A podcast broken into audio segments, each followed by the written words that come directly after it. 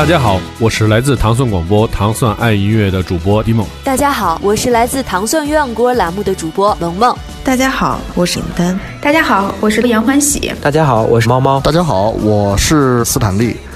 糖蒜广播第二届主播招募开始了，想签约中国最大的独立厂牌摩登天空，成为中国最具影响力的播客品牌糖蒜广播的主播吗？想担当采访最有态度的音乐人、电影电视明星吗？想和各界达人大咖谈笑风生吗？欢迎大家关注微信公众号“糖蒜”，回复“我要当主播”，获取相应参加办法。我们等着你来哦。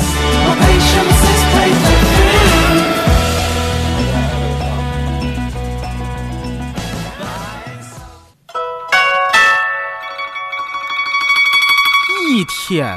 不读，手脚慢；两天不读呢，丢一半；三天不读，门外汉；四天不读，嗨，听糖蒜呐。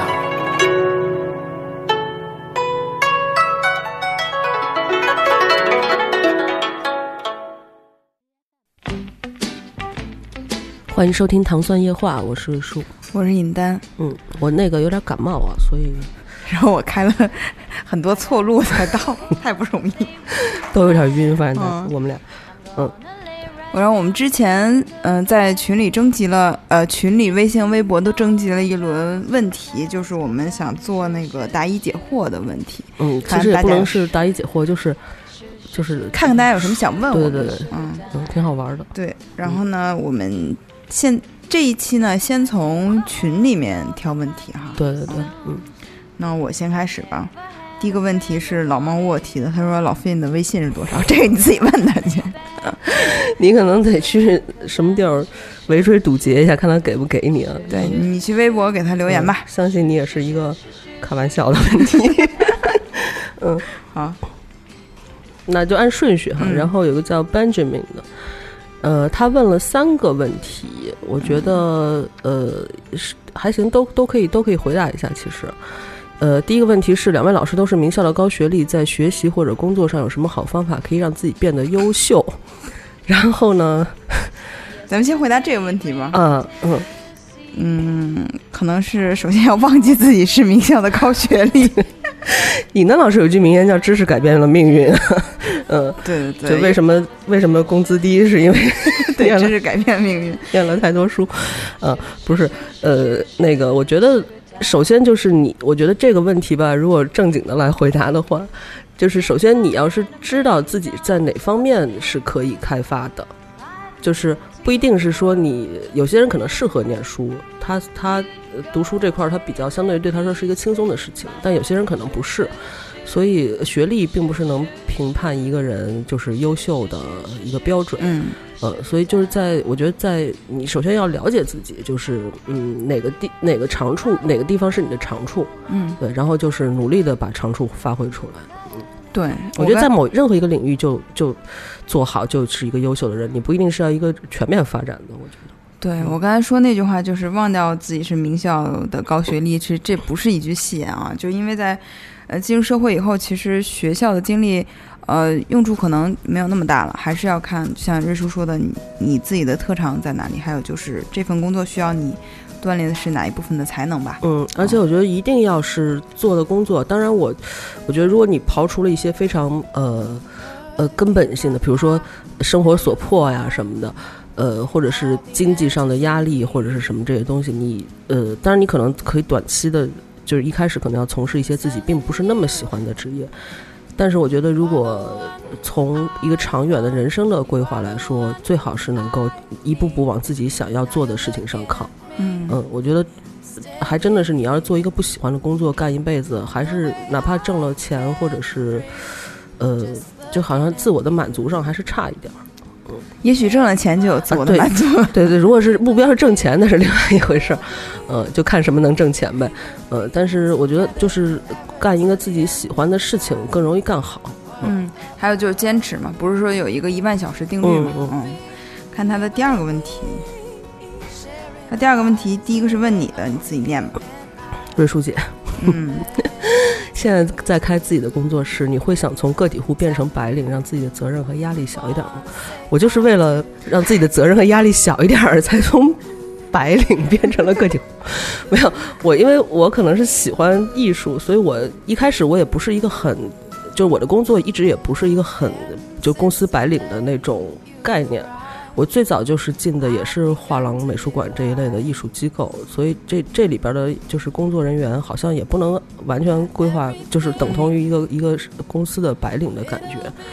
呃，然后呃，我我我我没有觉得有特别，因为我主要是我觉得为什么开工作室呢？是因为我后来在工作中认识了几个很好的朋友，就是呃，当然从工作伙伴开始，但是后来变成了非常好的朋友，就是。我们觉得在一块儿工作，大家有就是有一些共识，然后工作起来非常愉快，然后这些这种愉快的感觉呢，能让我们一致的对对抗一些外界的压力，就就是我们跟我们的合作方的那种压力。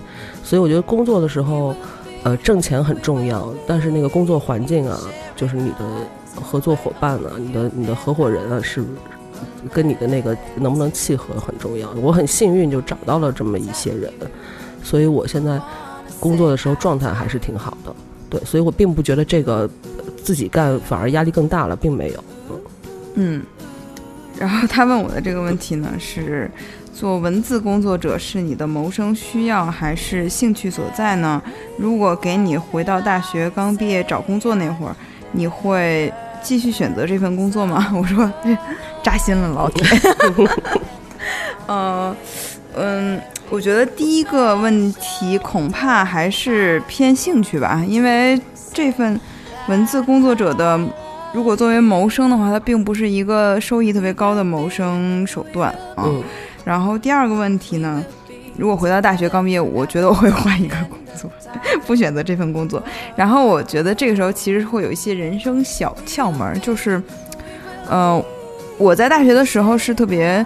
沉浸在知识的海洋中，嗯，其实忽略了职业，这是一个很不好的事情。其实应该那个时候更多的了解一些，呃，工种，就有什么东西是可以做的。嗯，比如说我现在觉得，如果当时要进了一个广告公司做文案的话，我现在可能就是完全不一样的状态。嗯，嗯，而且老师那个路，对那条路，而且未必是不适合我的。嗯，觉得可能还比较契合，但是我当时并没有，甚至都没有。认为有这样一种工作啊，嗯，更多的是觉得，因为我父亲是做编辑的，所以好像是一个理所当然的选择。那么，我对如果现在在校生好像就是所措了，是吧？别人好像都毕业了，就是或者是以后对你的孩子应该有一个在呃职业规划上更多的这个建议，让他了解更多的职业。嗯。然后他后面呢又问了一个问题，这是他最后一个问题，也是问我的。他说。我是理科生，兴趣却在文学，梦想成为业余的文字工作者，但阅读量上不去。请问已过二十五岁的人还有机会吗？其实是应该还是有机会的啊，但这个跟年龄还真的不是特别挂钩的，还是看才能。也就是我觉得好多时候都是变成就是就是你想干的和你能干的是两件事情。但是他想干的是，嗯，我不太明白你这个业余的文字工作者。是做什么的？因为你提到了阅读量，因为如果你要是写作的话，写作其实，嗯，确实是有才能这个门槛的，但是也有这种大器晚成型的作家，也有那种就是成名特别早的，嗯，但是如果你要是阅读量，你你要想成为编辑的话，是不是？我觉得好像也没有什么，就是时间的这个。就是只要你想入行，但是，呃，任何行业刚入行的时候，那个薪酬都很低，就是而且要经过大量基础训练，所以，而且现在正正规的编辑有那个学历的门槛吧？我印象嗯，每个出版社的要求不一样啊，呃，好多出版社就要求是研究生以上的学历，然后还要考一个编辑证，但是 那个编辑证一点用都没有，那个教材它逗，上面还有教你怎么回读者来信的。这么多年没更新是吧，对，呃，所以我觉得就是你，不管你要做什么事情，都永远都不晚，但是你一定要承受就是刚开始这个工作的一开始的一些迷茫啊，然后挫折感等等啊，然后把这个往上翻就，呃，有一位奥巴马是吗？奥巴马，奥呃奥巴马，呃。他说，针对当今土文化横行，有没有什么书让我们接受土文化？土文化是什么呀？尹丹老师，你有什么？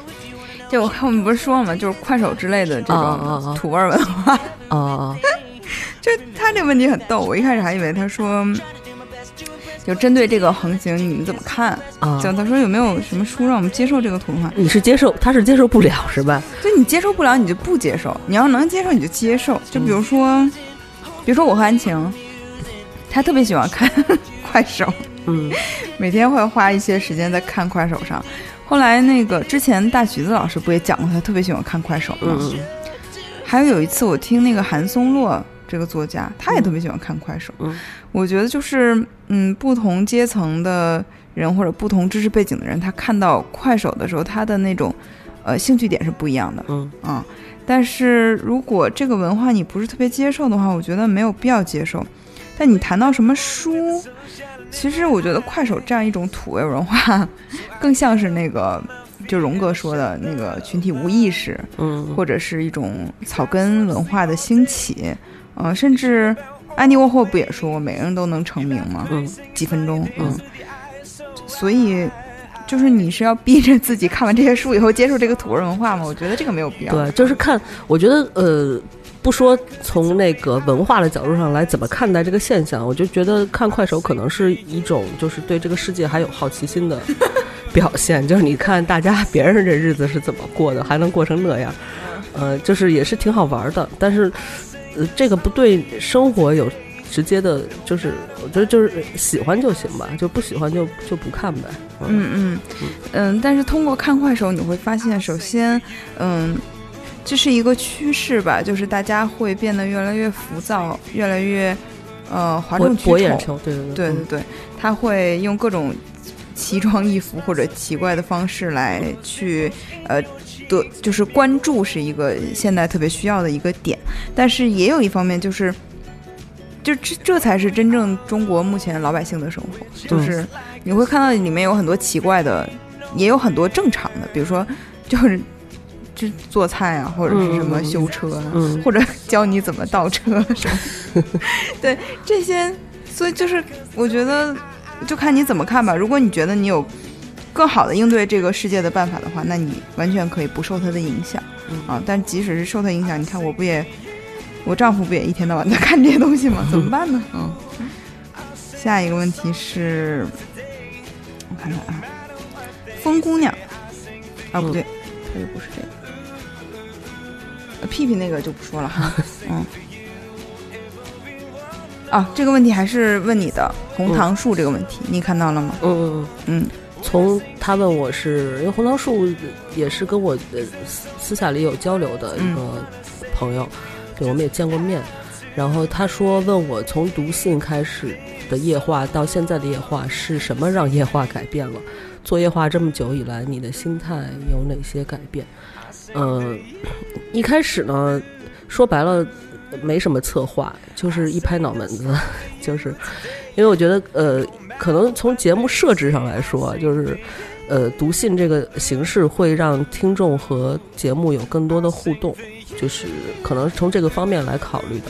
然后呢，呃，可能我那两年的心态呢，就还挺愿意看看，因为当时后来给我最大的呃呃就是震惊，就是好多人写的故事特别好，呃，不光是内容好，文笔也不错，嗯，所以我觉得从大家的那个。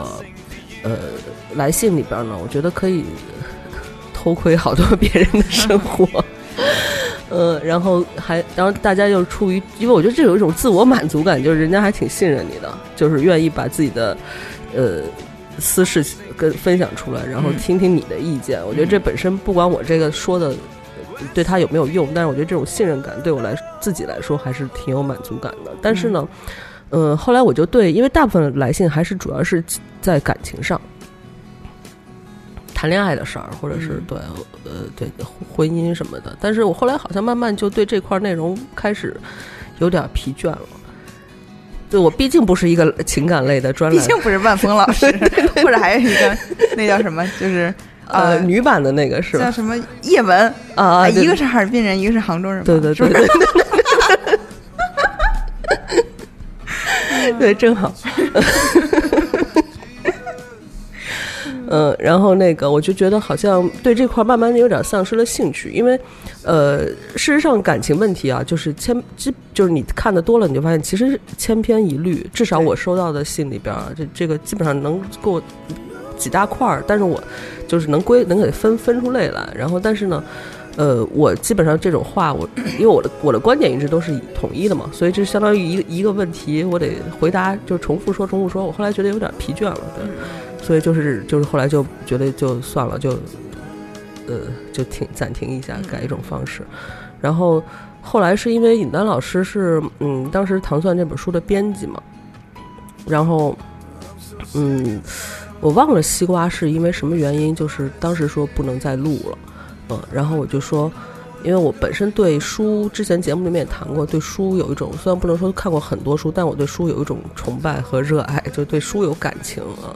所以我觉得读书的节目，呃，糖蒜也没有，正好，所以就就跟赵颖楠说，咱们一块儿做一个读书的。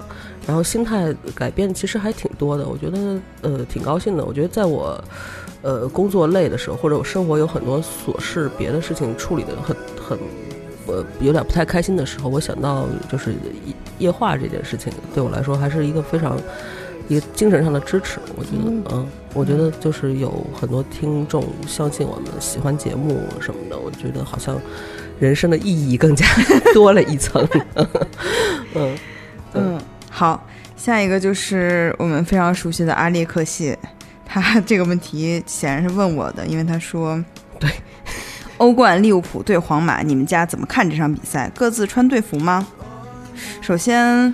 就是谁是皇马球迷？我是皇马球迷，安晴是利物浦球迷啊。首先就不一定能对上，其次要对上的话，安晴那个利物浦的队服是库蒂尼奥的，所以他应该也不会再穿了。前段时间他甚至扬言要烧掉他这这件队服。然后我呢，我只有一个那个小 T 恤的皇马队服，我觉得会冷。嗯，如果。我在说什么？如果真的要对上的话，我觉得我们俩应该可以围着围巾看。嗯，然后至于比赛结果呢？我觉得作为一个欧洲超一流球队的球迷嘛，这个我觉得利物浦内忧外患的，还是可以让他们赢一次欧冠的嘛，是吧？从长远角度来看，也是促进家庭和谐的非常有利的一个啊。嗯，但是不管怎么样吧，我其实我们俩看球现在状态完全变了，不对，呃，完全不同。我基本上是认识安晴以后都不怎么看球了，因为我觉得太困了，就是岁数也大了，觉得熬夜看球特别累。但是安琼，安晴是我见过的。就是日常生活中对足球最热衷的一个人，嗯，就是他基本上能看的比赛他全看啊，哦，然后他年年都买国安的年票去主场看，然后那个在家里有他感兴趣的比赛或者是利物浦，不管几点他都要看啊，嗯，你就不错了，就是因为女的还还能看，还能陪男的看球了，真是也挺少的，嗯。嗯，你嗯对。男的对，就不是经常说世界杯期间就各种的吵架什么的，嗯嗯，所以你还是可以陪他一起看的，已经很不容易。嗯，看球还是挺好的，因为毕竟我们去西班牙的时候，他也陪我去了皇马的主场嘛，啊，所以就这个大家互相，你能有这种去皇马主场的要求，我觉得已经挺。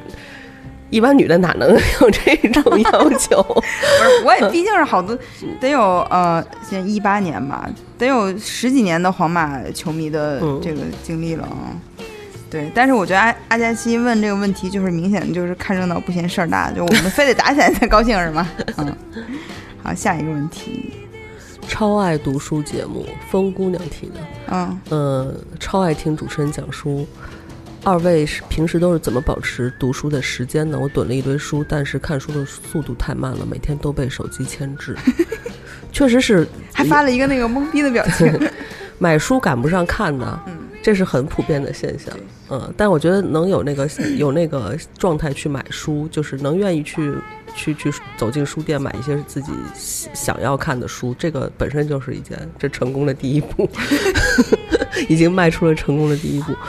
呃，保持读书时间，我没有，呃，我因为不是做这个，呃，文字的工作的，所以我没有太我呃呃还是上期说的时间管理的问题，我对人生的规划还是欠欠佳，所以我没有规定自己每天要看多少书，但是呃，因为可能做节目吧，嗯。我觉得做这个节目好像能逼着我看一点书，呃，然后剩下的呃我呃有一些是跟专业上有关的，工作中能用得到的或者是什么的那种的话，我会呃抽时间来看，保持我并没有太保持这个，就就有时间就看，没时间就不看啊。嗯嗯，这个问题首先我觉得。因为其实下面听众也也有聊他这个问题啊，就是第一步应该是先放下手机，嗯再拿书，这个是很重要的。嗯，就其实我来跟你说一下阅读的时间哈，我觉得最好是有集中的时间来阅读。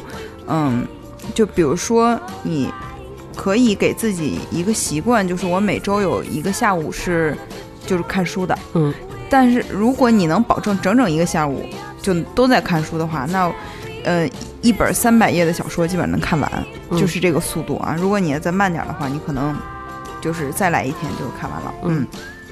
然后很多人我看他其实是睡前会有一个十五分钟或者一个小时的时间嗯来看书，我觉得这也是一个非常好的习惯。那么对于我来说呢，我其实觉得确实工作，嗯、以及这个社会，就是比如说。嗯、你每天要工作八个小时，然后呢，还要抵御住手机、嗯，快手、微信等等对对对诱惑。对，确实是读书时间很难挤，但就是挤时间来看吧。然后我觉得第一步就是要摆脱手机的牵制。那么我还要告诉你一个小窍门，就是其实呃，据说好像是美科学家认为，就是现代人都会有一种手机表情，就是你的那个面部肌肉都是往下走的。就是这其实是因为你在看屏幕的时候，你往往都是低着头，而且面无表情，嗯然后你的这个脸就会加速衰老的 频率。嗯，所以我觉得本着这个原则呢，你可以多看看书啊，嗯，美容，对，祝大家永远年轻漂亮。下一个问题是来自北海的，他说从女托听到道听途说，再听到夜话，再到天堂电影院，现在喜欢听夜话，恭喜你非常有品味。嗯、想问糖蒜转型后赚到钱了吗？嗯。呃，首先糖蒜有转型吗？就他可能觉得就是节目的，因为呃节目更迭这个是很正常的现象。就以前的有些节目，因为呃不一定是说我们主动转型，也可能是比如说主持人个人的，他可能哦对去忙别的事情，他可能会有一些别的选择，没有时间来录节目，所以、哦所以哦会有一些更迭。但这个呃说本质上说转型可能也不是特别准确，但是就说事实上呃。糖蒜运营肯定是有成本，大家都看得到嘛，对吧？这些嗯工作人员和那个呃，就场地呀、还设备的什么这些成本，嗯嗯对。但这些呢，我们呃至于说盈利什么，这个不不是我们主持人来，不会跟我们主持人通报的。对，尤其我们而且我可以负责任的说，就是 Dimo 在家也不跟我聊这事儿啊。并并没有，并不知道糖蒜那，但是我觉得，那至少现在大家还能听到节目，说明我们的呃运营成本是 cover 住的啊。对，而且我们那个接下来还会推出付费节目，所以我不知道你这个问题是想让我们赚钱吗？如果想的话呢，那就多多支持我们的付费节目，是吧？对对对对嗯，嗯好，下一个问题，刘月的那个，啊，嗯，然后他问的是刘月，刘月问的是，呃，超爱糖蒜液化之后会不会到上海来做活动？呃，我觉得如果呃能够有一个很合适的场地免费给我们用的话，我觉得可以来。对，啊因为因为可以可以，对吧？因为事实上，呃，就像北京的这个，就是呃去年的七月份这个活动，也是我们找到了一个正好，呃它是一个公益性质的场地嘛，对。然后它因为场地这块的成本确实是很高，就是很现实的角度上来说，来不来的问题，对。然后我觉得，呃，如果是我觉得可以考虑一下，因为下面呼声很高啊，就是上海的听众非常多，啊对特别多，嗯然后我们也非常想见一些，因为上次我们那个聚餐嗯，的时候，其实是有两位从上海来的朋友嘛，对对对，呃，是两位吧，嗯，嗯。然后还有就是张老师也把他的小人儿都寄过来了，嗯我们都分了一下。对我这个说这个场地问题不是那个不是不是为了敷衍你啊，嗯。就真的可以想一想这方面的办法，对对对。因为我们在上海也是有一些朋友和一些场地的关系的，但是需要跟人家跟人家很细致的沟通这个事情。嗯，对，所以但是我们可以把它列上日程。对，大家可以期待一下。嗯，还是这个刘月，他又提了一个问题，他说两位主播平时有没有非常不想录节目的时候，就像我们日常不想工作一样，如何保持在不想录节目的时候，依然能热情饱满的去录？就也有吧，就是如果有的话就不录了。对，因为呃，糖蒜给我们的要求并不是说要硬性的每每年要完成多少期的量，这个东西还是主持人自己在控制，可以有一些灵活度。当然你要对节目负责，你也不能半年不更什么的。嗯，但是我但是而且我觉得录节目我，至少我自己没觉得说压力很大，嗯或者是嗯是一个不开心的事儿，跟完成工作一样。嗯，我觉得还是挺高兴的，没有只要不是身体，只要身体允许的情况下，精神上还是很乐意来录的。嗯对，所以我们能保证出品的节目都是我们就在这个高兴的状态下录的，就是啊很少有这种像不想工作为路而路那种。对对对，因为嗯不一样嘛，也不是养家糊口什么的，感觉他这个说得特别像祥子。嗯，下一个问题，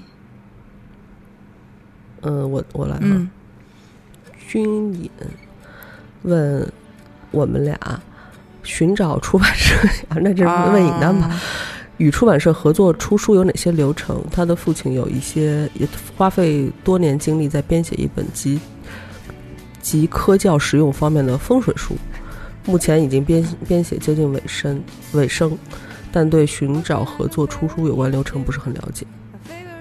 啊，所以他就是啊特意来问这个问题嘛尹丹老师了解。那个，如果针对这个问题的话，我觉得这个书不一定能出，因为我们国家对内容的管控还是有自己的规则的。我哎但是我买到过，不是买到，就是看到过那个书，有风水类的书是有的，但是嗯在正规的书店里。对，但是现在就是每年的其实都在变化，哦然后近几年管控的比较严的是星座的书不能出了。嗯嗯嗯，比如说之前微博上非常火的那个同道大叔，啊，对，他其实是有他的书马上都要出来了，后来又被叫停。哦，啊，所以我不太清楚风水这方面。那么，我觉得，呃，是就是我觉得可以针对这个问题啊，就如果我们的听众有这个出书的需求的话，有哪些渠道？首先，嗯，你要了解你写的这个书，它在哪个出版社是比较多的。比如说，你刚才说到这个风水书，呃，哪怕是什么佛教什么的，好像我知道紫图图书是这方面比较多的，嗯，那你可以去给他们出版社都有自己留联系方式、邮箱什么的，可以投投稿试试。但是这个方式并不是特别的好，因为出版社会收到大量的投稿，往往都会忽略到忽略掉。那么我觉得你可以用社交媒体，因为其实现在社交媒体非常的发达，比如说你可以在微微博上发，或者是呃公号啊，或者是什么知乎等等、啊豆瓣儿什么的，其实会每个平台上都潜伏着很多出版社的编辑，他在找选题啊。对对对，当你这个内容确实好的话呢，他会主动跟你联系。但我觉得我其实特别想，一直想对很多写作者说这样一句话，就是，呃，首先要明白你写作的目的是什么，就是你是想表达，还是说我就是想出书？嗯，这个其实是完全两种概念。包括现在写小说的人，有人是特别想写小说，有人只是想把自己的小说改编成影视，卖影视版权。嗯那么有的人就是为了。就是他写自我实现。对他不是他写故事的目的，他就是为了改编影视，于是他就强行的设置很多反、反转，嗯就导致他这个其实文学水平不是特别高，然后改编成影视呢也就那么回事儿。嗯嗯，之前我们中信有一个作者，他写过一个为了宣传的书，写过一个知乎问答，就是。呃，如何能出一本自己的书？就是他经历了印尼海啸以后，他就觉得生命无常，冒出了一个想法，叫我要出本书。嗯我觉得这个就很奇怪啊，就你应该说我要表达，或者我要把这些都写下来，嗯而你不一定是为了出版啊。再说你出版以后确实发现没什么意义，就是嗯，嗯哎，因为我小的时候，我有一个阿姨，她她是大学老师，然后她呢平时就是她是她不是教文文学的，她是那个理理理工科的大学老师，然后她就呃写了他们她特特别爱他们家那狗，嗯嗯。然后她就给这个狗写了好多小散文，就跟记录狗的生活点滴，然后嗯。她呢就自费印了。多少册？但是也是找正规出版社印的，嗯嗯不是那种自己上外边打印店的。啊啊，这叫自费出版。啊，这个是可以的，是吧？可以可以，嗯就是你呃，你可以跟出版社去谈，就说我要自费出版这个，呃，然后你就相当于把一些成本你自己都出钱了。啊，嗯。他就给你印多少多少册。如果有的人是自费出版，然后以后销量非常好，然后出版社就会一直加印什么的。然后嗯如果就是一般的话，你就可以满足自自己出书的这个愿望。对对，嗯。因为那个阿姨后来也是那本书很薄，然后她也是出完之后就是送给朋友，啊。她也不指着这个卖钱，因为她就是爱她的狗，对，就是想记录跟狗的生活，对，所以这个看你的目的嗯。下一个问题，我来读吧。嗯这人叫赤处，我 刚现查了一下，哦，老是记不住。他说：“怎么样才能成为像你们这样优秀的主播？首先要去参加糖蒜，我要当主播，对对对，评选，报名参加，这样你就迈出了第一步。嗯，嗯，然后其次我们我不知，我觉得还我还不是优秀的主播吧。嗯，我们也在优秀的定义可 有点太高了，呃，就是我我觉得我跟反正至少我跟影丹进糖蒜录音是 裙带关系，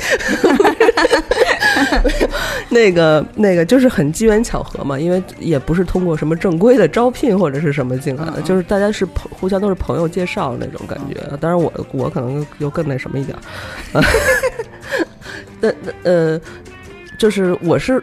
当时进的时候，我也不知道我是我我做节目大家能不能喜欢，其实都是一步一步试试验的，对所以能够得到一些朋友的喜欢，还是挺高兴的。嗯下面一个问题，这个是路，嗯，叫对于丁克生活的见解。他是我们的作者，他是我们哦豆瓣阅读的作者。哦嗯我我可能就丁丁克了吧，所以我是支持丁克是丁克的啊。嗯呃，但是呢，丁克生活你，我觉得、呃可能得需要，如果你还要维持住这个婚姻的话，还是需要努力的，因为呃，孩子会是一个非常客观的、天然的一个东西，牵制着你们俩的关系，感情啊的纽带，对对，那感情的这个东西。说的好听叫感情纽带啊，说的那什么就是一个牵牵制啊，呃，确实是很多人可能。呃，本来可能日子都过不下去，但是因为有了一个孩子，也就没有选择离婚这条路。对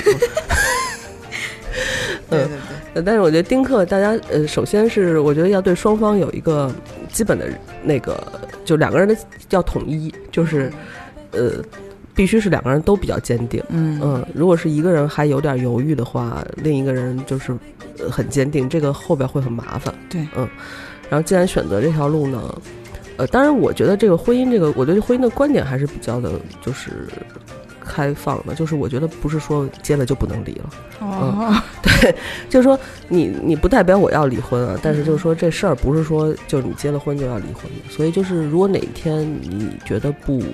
这个婚姻关系就走不下去了的话，我觉得如果是丁克状态的话，是更简单的会，嗯，就两个人好就好在一起过，不好的话就就分开，这个我是能接受，所以我不觉得丁克很危险或者是什么。嗯嗯嗯，嗯，我的看法可能比较复杂。首先，我觉得繁殖是一种本能，就是它是是动物的一种本能。但现在为什么会有丁克的生活呢？我觉得更多的是，呃，社会性造成的。嗯，比如说，嗯。比如说，可能有的人是因为跟父母的关系，然后选择了，我觉得可能觉得很麻烦哈，有孩子什么的。还有，我觉得更多更直观的就是，呃，经济社会的压力，嗯然后经济上的这个负担，养孩子你绝对比不养孩子你这个花的钱更多。嗯还有就是，嗯、比如说一些环境，我觉得可能就不想让孩子，因为我有认识作者是不想让孩子生活在这样的环境下面，嗯所以就是嗯不生孩子啊。嗯嗯，那我其实是一个，我可能是会生孩子的吧，啊、就应该也就是这几年吧。然后，但是我又不是，就比如说像喵姐特别特别特别特别想要孩子啊，我就觉得是一个正常的吧，嗯。然后，嗯，对我觉得确实丁克它是有很多挑战的，但它有很多，我觉得有很多便利，就是它会会生活的更轻松，嗯，而且两个人的状态可能也始终是像没有孩子的那种，就比较呃更更关注自己一点，对因为你有孩子一定要付出嘛，啊。嗯，我觉得这个问题其实可以跟下一个问题连着一块儿答，就是说对现这个叫 Y 的这个听众，他说对现在养老问题有什么看法？嗯就是为什么，呃，整个社会发达社会的生育率都在降低，就是大家确实是觉得，尤其是女性，她一旦生了孩子以后，她在整个职场她的晋升就会有很多的阻碍，嗯。也就是说，我看豆瓣上有一个人说了一句话，就是有子宫就是你的原罪，嗯，因为你现在又开放二胎了，那你生了孩子以后，人就会说，那你要不要再生二胎呢？啊、嗯然后你生完二胎，人会说，那你孩子这么牵扯精力，就是很多有很多借口吧。嗯那这样的话，就是很多发达社会的女性会选择不要孩子。那么中国有句老话叫“养儿需防老”，这个其实是在。就是你这个养老问题是由个人来承担的时候的，一社会个传统的观念，就是你得靠孩子来养老，嗯所以中国人是非常强调一定要有孩子什么的。但我觉得一个先进的社会，它是应该由社会来承担每个人的养老的问题。那么，嗯，就是也就是说，你可以自由的选择，我是要孩子还是不要孩子。嗯这样对我的，只要我是努力的付出了，我就是在。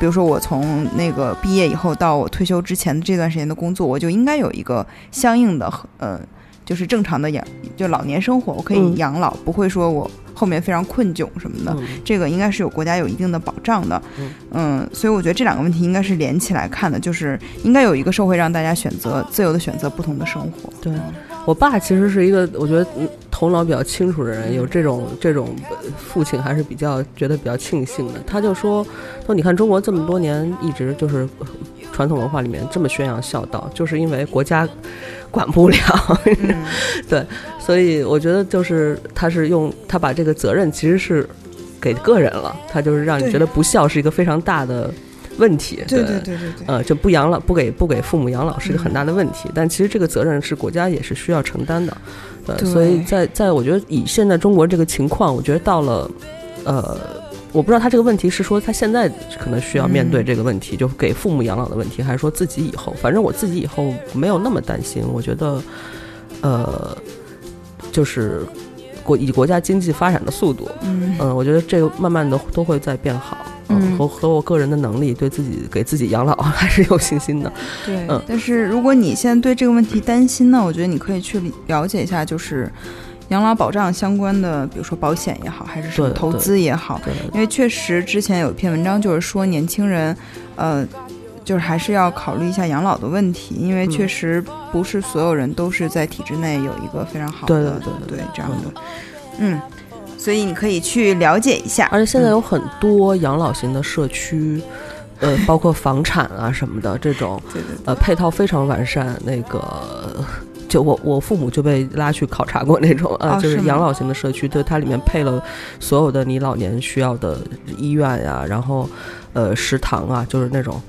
就可以在一块儿，就不用自己做饭了嘛，相当哦于。然后屋里面的它那个也是正规的，就是这也是普通住宅，也不是一个疗养院什么的。但是它就是屋里面有很多那种类似于报警系统，厕所里边也有啊，房就是床边也有。就你如果你有身呃身体上的问题，你直接摁一个报警系，就是按那钮，然后就有人过来那个看看看怎么回事儿。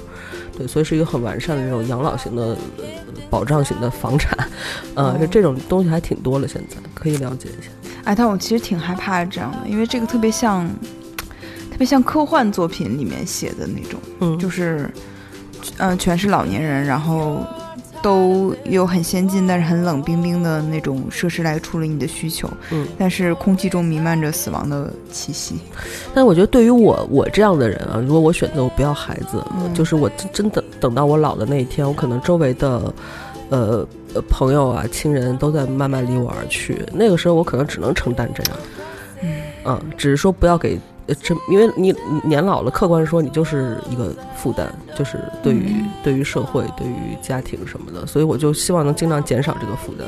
对但至于说我是天天坐在一个弥漫着死亡气息的社区里，我觉得这是我应该承受的，我就能 能忍受。说到这个，我就想起一个段子，就是说好像是真事儿啊，说在那个谁发群里的吧，说在健身房里面，然后一堆老头儿在撸铁，嗯然后边撸边说什么某某某已经死了，什么某某某什么什么，然后旁边的教练非常惊恐的看着这些。人，呃，就是做最正能量的事儿，说最负能量的话。对对对对对，就是他们好像说自己要就是为了不死，然后要嗯。坚持锻炼。教练非常崩溃。那下一个问题，嗯，下一个问题是两位主播对不办婚礼的看法。我都办了，对我没办，我我我我是不愿意办的，因为我这个人可能怪吧，就是对任何仪式感的东西，我都有一种排斥，不管是别人的仪式，还是我的仪式，还是我个人的仪式。嗯、就就比如说我对我也不太看什么奥运会开幕啊，就北京奥运会我都没看。然后那个，比如说伟大的国家的阅兵什么的，我确实是对这个东西没有兴趣。嗯嗯，然后但是到个人就是我没有那种，嗯，就是对这东西完全没有向往，因为呃很多那种，我觉得从商业角度上来说，就是商家的宣传上会说，哎，结婚那天是你最美的那一天什么的。我觉得这是不是就是一听就就不对嘛？这是你各个时期都有各个时期的美啊，就是那一天他就为你让你多花钱，然后说你那天最美什么的。那我呃主要还是我排斥这个东西啊，我对这个东西没有兴趣。然后正好我赶上了是双方父母都比较的开通，就没有说什么就不办就不办呗。嗯，所以我我觉得比较幸运，我没有经过一番斗争什么的。嗯，嗯，因为有些家庭会比较的坚坚持，对对对。呃，我是办了婚礼的，但是我当时办婚礼的时候，我就特别不想把它办成一个给别人看的婚礼，嗯。就是特别想把它办成一个，就是纪念我们结婚的这样一件事情，所以没有太多就是没有意义的环节，比如说什么放飞气球啊，什么浇香槟塔呀、嗯。就是切蛋糕啊，就是这些都是，就是都是，就是在这些环节中，呃，新郎新娘特别像提线木偶一样的去进行这样的环节。嗯对，我不想，所以我就没做。然后相当于我对自己的婚礼的每个环节也都是比较有把控的吧，就是让大家都觉得好像没有那么尴尬吧。嗯，啊，你觉得怎么样？挺好的。嗯，所以我觉得就是还是那句话，就是你你想办还是不想办呢？你要是不想办，你就就是充分表达自己的观点，有力的去争取啊，然后说服双方的父母吧。我觉得可能这个老人会比较看重。对对对，嗯好，，我有好多朋友都是因为家里的压力才办的，自己真的没有那么想办。嗯对，但是这个很难，但是，呃但我觉得不办的话，不是一个很，就是就是说白了，如果我我这么不想办的，那如果我赶上一个家里就非想办的，我一咬牙一跺脚，我觉得我也能嗯勉强给办了。对，就是这事儿不是那么那么对，难以完成的一个任务。嗯因为我觉得现在的社会吧，就是有很多种办法让，就是让这些事情都变得不那么尴尬、嗯啊。就是，但是你就是得花功夫。如果你要是想办一个非常，嗯、就是怎么说？我觉得你可能是不想办那种大家都觉得统一模式化的那种婚礼。嗯这种婚礼就是你拿一个什么打包价，让一个什么婚庆公司全包圆儿，然后你就嗯不用管了。嗯，但是如果你想办的有有个性，是有很多很多种办法去解决这个问题的。嗯、就是没有任何一件事情它会那么不能解决。嗯嗯，所以还是要看你自己的想法吧。嗯，然后这个是我在说的是吗？艾软斯提问说有没有胎死腹中的节目是什么内容呢？为什么没播呢？嗯，我没有录过没播的节目。呃，夜话之前是有的，哦，是吗？呃，对，就是你单加入之前是有的。呃，为什么没有播呢？不是因为节目内容有什么禁忌啊，因为，呃，不可能聊一期就主题就很禁忌，然后最后又没有播的这么，就嘉宾如果个别的问题可能会会可以剪掉，但是整期节目没有播，就是因为气场过于的，我记得有这么一期，然后我就不说是谁了，反正就是呃，嘉宾的跟我们的整个的那个气场。和聊的那个感觉都特别的不对，就怎么聊怎么别扭。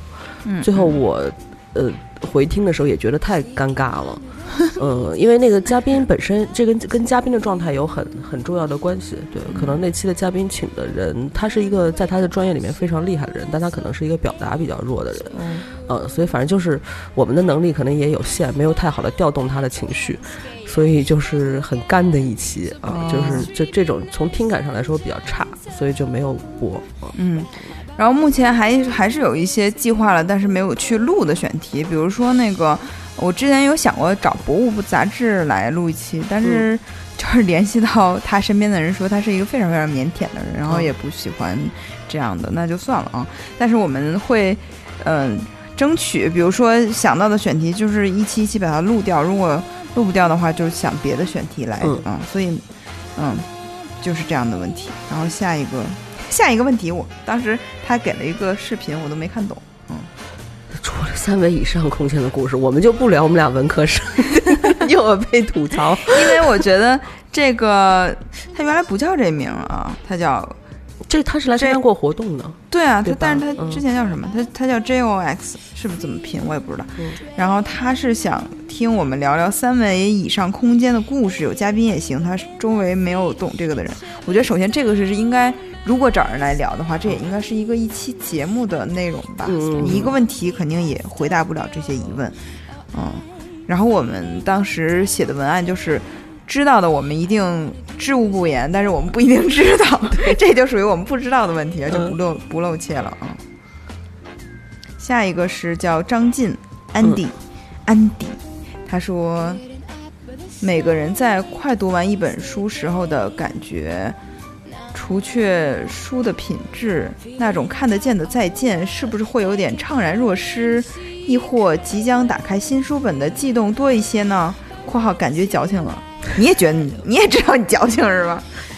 这个感情感情怎么这么细腻呢？这位朋友，嗯我怎么从来没有？看你是看什么书吧？我 不是，那你吃饭的时候，你吃最后一口，有没有感觉有一种怅然若失？那个有种再见的感觉？嗯，呃，不是，我开玩笑，就是他感觉真的好细腻啊。这没有，我没有。我也没有。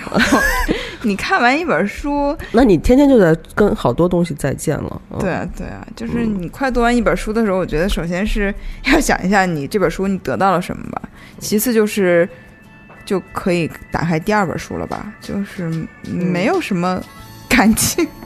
我觉得挺挺就是挺好的。我觉得就是把一本书念完了，有种成就感，就是这本书又念完了，就这种感觉是有的啊。但是你说再跟他跟书再见了，这 这种这么拟人化的感情，好像没有。嗯，我人生中唯一特别喜欢的那个跟书本之间的感情是在《Friends》里面，那个周易不是特别把就是他不想再读下去，就是害怕的那种书的情节，就是比如说他这个书的情节，他有特别不敢再往下看的，他就会把书冻到冰箱里。啊，嗯，我就觉得这个啊、简直是太有意思了啊！我怎么不记得这情节？有有有，他嗯他和他。呃，他那个时候在看那个《闪灵》，然后哦 Rachel 在看《小妇人》，他就哦觉得你看的书没什么意思。嗯后来他们俩不就交换了吗？啊狂看。啊，然后他有一天就哭了，然后那个他就问 Rachel 后面那个贝斯有没有死，然后 Rachel 说，嗯、就把他抱过来说，你需要我把书放到冰箱里吗？对，嗯还挺好的啊。嗯好下一个问题，呃，是世界上最快的印第安摩托。提问：两位主播关于开放性关系的，呃，开放性关系，呃重点不是性，是开放性关系，呃，就是 open relationship 嘛的看法。呃，他说他个人猜测，我是可以理解的。尹丹老师会疯狂吐槽。呃，在遇到一个观点，两位主播有极大分歧的时候，你们怎么办？这是两个问题啊。呃，开放性关系啊，我觉得我是我当然是可以理解，但是事实上这个操作起来太难了。呃，男男的女的本来就有区别，我觉得最有名的开放性关系不是那个萨特，对对对。然后，但是后来我就看过一本专门写他们两个关系的一本书，就是不太说他们俩那个哲学上的那个那个那些东西。就是最后萨特还是很开心的，一直开放着性关系。然后波伏娃呢就不太，就是其实他操作起来就有就有难度。那书书里面明显的写了波伏娃很挣扎好几次，嗯，想甚至想结束跟萨特的关系，对，但是后来还是两个人就比较纠纠结，比较爱嘛。嗯，但所以我觉得这这个里边，你要两个人真的能做到很，就是很就是就什么绝对状态，就是完美状态下的那种，两个人都不难受，都很执行的很好。这个操作中有困难，但是我觉得呃，生活中只要你跟你的伴侣能够达成一致的话，这你怎么生活，你不伤害到别人，这怎么活都行。嗯嗯，首先他这么说呢，我会疯狂吐槽，就是你不是很了解我，嗯。首先，我觉得，我觉得就像瑞叔说的，如果在关系中两个人是对这段关系彼此都有很通透的理解的话呢，那么确实两个人可以尝试，因为就是比如说我没有在这段关系中，但是我没有权利批判别人的关系，但是我非常建议就是就是这些事情都在婚前，就不要在婚后。为什么呢？就是婚婚姻。首先，你去跟这个人缔结婚姻，代表你遵守这个国家的婚姻法。那么，我们中华人民共和国的婚姻法呢，提倡的是一夫一妻，是吧？对你，如果你在这种，就是它是一个契约关系，也是一个经济共同体，那你在这种关系下，你去。单方也好，双方也好，去尝试开放关系的话，那我觉得是没有契约精神的。嗯，中国人是其实挺缺乏这个的。那么，对，我觉得这这，如果你两个人认定这种要用这种关系来生活，就不要领证了。对啊，就是其实如果我觉得两个人真的爱到说我们可以，呃，哪怕跟别人就是发生艳遇也好，就是邂逅也好，但是也不影响彼此之间关系的话，我觉得是没有必要用婚姻这个。纸就是婚姻，就是叫什么结婚证这张纸来来束缚自己的，对吧？嗯。那么，所以这我只是觉得，你既然就是反正你婚前的话，现在也没有流氓罪了，就是 所以就。比较对大家理解就可以，但是婚后呢是要谨慎的，因为确实涉及到很多问题。嗯嗯，而且我觉得人没有呃真的活得很洒脱的人还是少啊，就真的能完完全全内心里里呃内心深处都接受这种关系的人还是太少了。所以当然都可以理解，但你搁自己身上能不能行就是另外一回。嗯。对，然后我们好像没有遇到过极大分歧。对，我觉得能一块儿做节目本身是 base 在一个价值观趋同的 一个，要如果两个人就是天天说话说不到一块儿去，就是一块儿做节目也很，嗯，很拧巴。对，所以没有遇到过这种很大分歧的情况。而且我觉得就是我们俩对有一个分歧，就是喜欢什么样的男的不是 很极大分歧，但是 对。这个越分歧越越大越好，是吧？不会抢，但是这个对，这这没跟做节目没什么关系。嗯，对，而且我觉得往往是，就是你的知识结构越相似吧，就是你很难有特别特别大的分歧。就是哪怕觉得有不同意见，也是可以通过在讨论达成一定的共识或者求同存异嘛。啊，就是不会有，就是我觉得你又是想让我们打起来，是吗？嗯，因为这摩托就一天不干好事儿。下一个，嗯，你来，我看啊，啊，也是个婚姻的看法。这位叫袁 Y U A N，他问的是想问问两位对婚姻的看法。现在女性越来越独立，但是女性好像依旧在婚姻中压力大一些。想知道咱们俩怎么看待婚姻？嗯嗯，哎，女性确实是压力比较大一些。对她承担了一些生育啊，还有就照顾整个婚姻的，就是整个家庭的一些责任。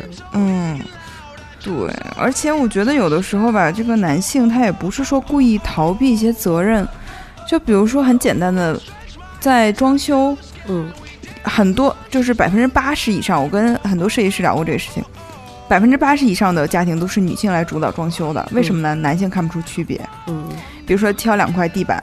男的看不出来有什么不同，然后你两个颜色他觉得都可以，就是他们对这个不是特别的敏感。我觉得这个就是，这个就是你注意力天然的不一样啊，尤其现在生育就天然的在女性身上，那么，而且你出于母性的本能，当这个孩子出生以后，你就你就会疯狂的想要为他付出一些努力，那这样的话你的压力就会很大，嗯。但我觉得这个问题是可以，就是有意的培养伴侣的家庭责任感吧。嗯，呃，好多女性，我觉得可能是天生吧，她爱操持这些东西，她喜欢张罗，嗯。呃，她可能就是，我觉得家婚姻中还是要有一个分工吧，就是男的主导一些，比如说在外边挣钱啊什么的，嗯、然后女的可能就家里面的事情管得多一点，呃，这个对婚姻的看法啊，就这个问题好像还是太大了太笼统了。嗯对，所以我觉得，呃，至少我个人，因为我们俩暂时不涉及到，或者在很长时段一段时间内可能不太涉及到孩子的问题，所以我觉得婚姻对我来说，而且我正好，而且我这个典例子不太典型，因为我的家庭和对方的家庭都比较的开通，就是没其实没有给我们在一些传统的可能遇到的遇到就是争争论啊，或者是呃压力的地方给我们压力，所以很幸运啊，我觉得。所以我我自己在婚姻中感觉并没有跟我当时就是谈恋爱或者是独身的状态有一个说质的变化，就压力上，嗯 嗯嗯，所以我觉得还还可以，嗯，然后昨天我看了一个是中英中英对话的这样一个视频，其实就聊的是女性，因为昨天不是三八妇女节嘛，那么就其中有一个英国男士的这个说的话，我觉得挺好的，就其实他的意思就是。如果女性特别独立，她特她特对她的事业特别的关心的话，嗯。他说那么我就多负担一点家庭的责任，所以她现在就在家看孩子啊。嗯。我觉得这个就是，既然你缔结了这个婚姻，那么就是这两个人的事情，那么你们就要分工嘛。嗯，我觉得这个男的非常的自信和就敢于在家里带孩子的男的，就同时不觉得自己是一个懦夫的男的，还是我觉得还可能外国人想法跟不一样。对，因为其实就是呃，男士呃就是比如说。一定要是那种开拓型人格，嗯女性一定要在家庭，其实是刻板印象嘛，也是这么多年的一个呃基本模式。，好多啊男的会自己是先受不了。对对对，嗯但是我觉得只要你们两个人觉得没有问题，就没有问题吧。嗯嗯下一个是蛋，嗯，那个，请问二位，二零一八年以来就头三个月，才两个半，三月份也没过，呃，遇到最开心的事情是什么？哦、这是这个三月，嗯，哦，咱们聚餐了，啊，对，我觉得嗯聚餐那天是挺开心的啊。对，嗯，因为这么多朋友都来了，虽然下午去参加，不是有个别朋友去了那个群的舌吻群的，啊，让我有一丝小小的失望啊。那个能不能学点好？呃，但是就是还是呃，我觉得这个群建群一年，哎，不到一年，半年多以来，嗯嗯，我觉得这么多朋友，就现在还每天能聊出这么多，就大家都在疯狂的 分享自己的生活，然后这群还是很热闹。然后聚餐的话，我们也开了三大桌，就是那么多朋友，还有好多是外地过来的，就真的挺开心的。嗯，然后这个蛋的朋友呢，来福，嗯，他说：“请问两位两位春节吃到最好吃的东西是什么？胖了没有？”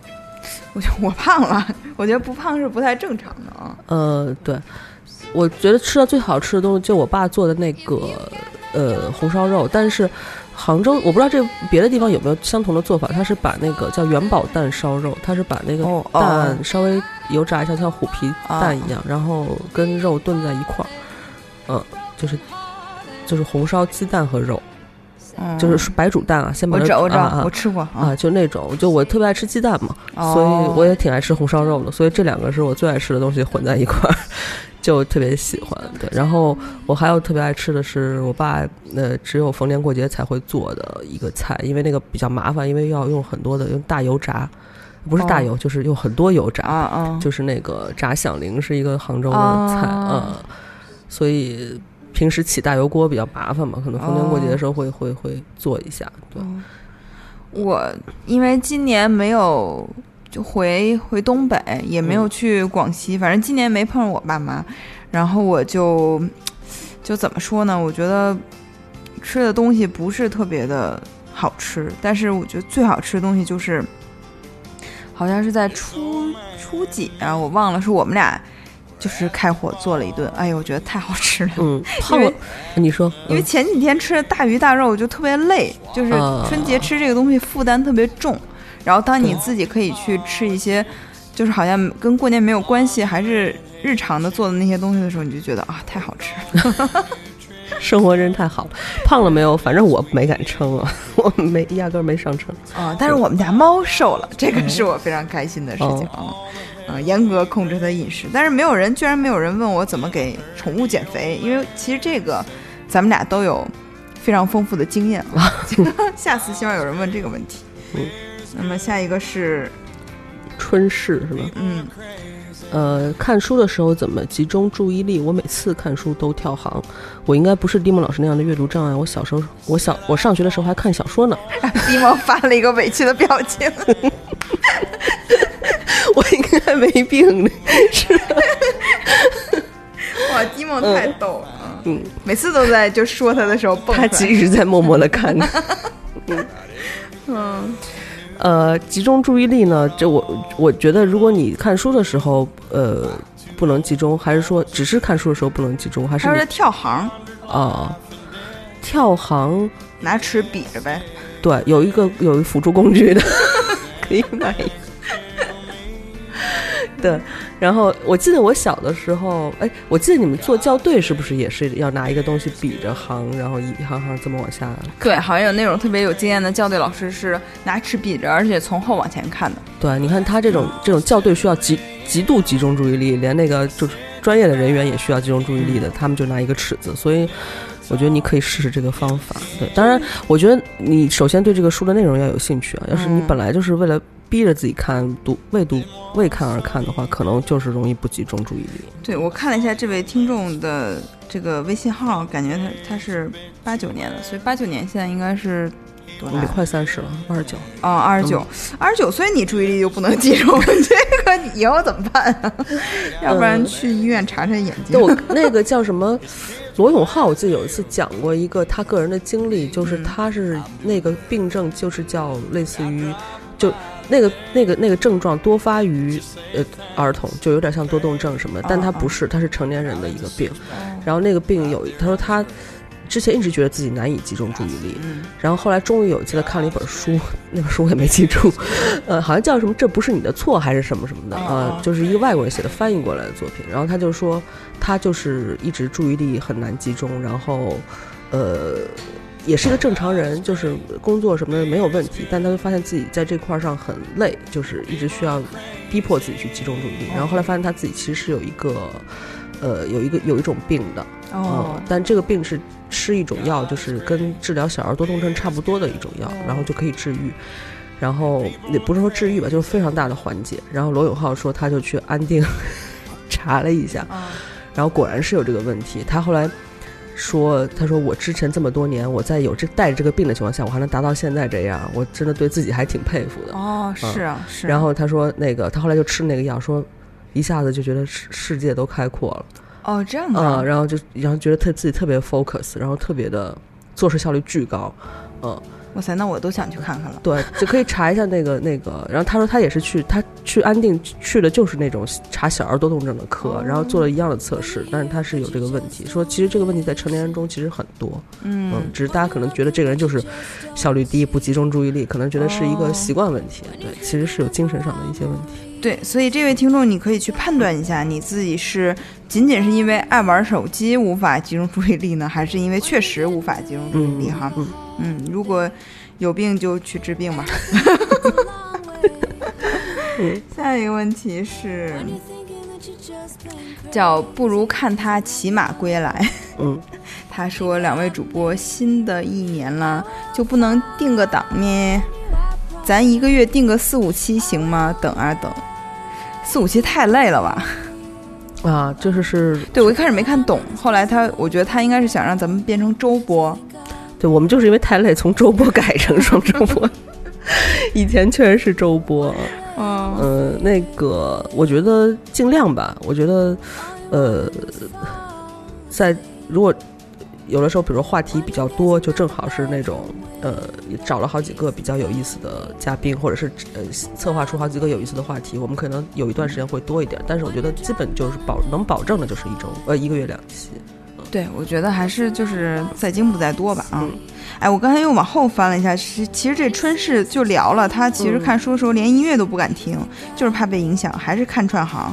然后，呃，他也说过试过默念默念，但是十分十秒钟还知道默念，后面就不知道心思飞哪儿去了，然后又忽然惊醒，发现哎，我在读书，我要我要看书。我觉得可能他也需要去看一下。嗯，北京安定欢迎你。就你这个呃注意力不集中的问题，到底是一个病理性的东西，还是只是你习惯的问题，读书习惯不好的问题？而且我自己也，我看书的话，我也不敢听音乐，这是、啊我。连音乐都不敢听，我觉得就是不能听音乐，特别是你这个书，看你就是看本小说可能还行，嗯嗯你要是嗯。看那种比较需要记忆的，或者是对。呃要了解很很呃深刻的，他的呃就是比较深的理解这本书的情况下的话，就是不要听音乐。嗯嗯对，然后下一个问题是叫李嘎虐，嗯，嗯。是我了是吧？嗯。嗯、自从听了夜话，开始渐渐的迷上了看书。但是虽然现在也就连续看了小一年，看了四五十本，可是没有感觉到看过的书对自己有什么更好的影响，反而觉得自己更不爱说话，更内向了。怎么办？哦，是个内向型人格的听众吗？嗯那我看底下其实一开始有人在聊这个事情了，就是你，呃，不爱说话。首先，不爱说话并不一定代表你更内向。如果你听过我们之前的那个李老师那期节目的时候，其实嗯就是人内向外向是一个很复杂的分类啊。嗯就是你不爱说话，也许是你的洞察 就是更深入了，就是，你会发现什么人最爱聊天呢？就是那种特别没事儿的，那个到处串胡同啊，或者是什么，就是农村那种，嗯，在在在门口嗑着瓜子儿聊什么东家长嗯西家短那种阿姨是是最喜欢闲聊的。那我觉得你你不爱多说话，并不是一个特别大的问题，啊嗯而且往往就是你就是你读书，你觉得对自己没有什么更好的影响。就是有的时候读书的影响，它不是特别显而易见的，比如说你，呃，健身马上就能瘦，不是这样的影响，对而是也许你看问题的角度就不一样了，也许你的谈吐就有变化了。那么，我们中国还是一个群众基础非常非常庞大的一个国家。当你稍微对自己有一点要求的话，你其实就已经跃居可能几亿人之上了。嗯那你想，那跟你有共同语言的人自然就会变少。那你不爱说话，我觉得是很正常的。嗯不过，如果你这个不爱说话影响到，比如说你的社交或者工作什么的，你应该去有意的锻炼自己啊。对，因为我个人感觉呢，就是呃书读的多和变得内向两个并没有本质直接的关系。尹楠老师也是个例子啊，就是我觉得他读书越多，他的观点越犀利。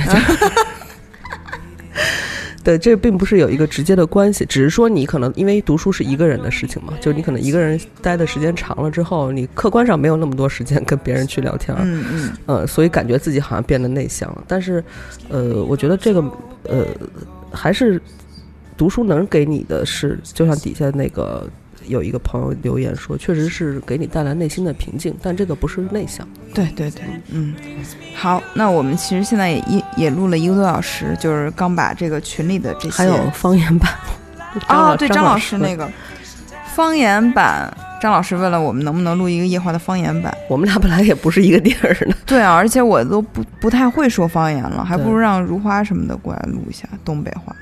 关键是也觉得不会吧？不对，不是很有趣啊。嗯，而且而且南方方言它不太能说书面语，对你，嗯你记得张老师过年的时候发过语音，都听不懂。嗯你这个对，录节目谁能听懂？嗯，对，但是欢迎这个大家在群里跟我们分享各地方言啊。嗯，好，那么这期就先这样，我们暂时把这个呃群里的这些问题都回答了。对嗯、接下来呢会回答微信和微博上的好。好，拜拜。谢谢，拜拜。surveys the land God's will and what golden hands can build. She flies flies with her own wings and brings me along. 更多节目，下载荔枝 FM 收听。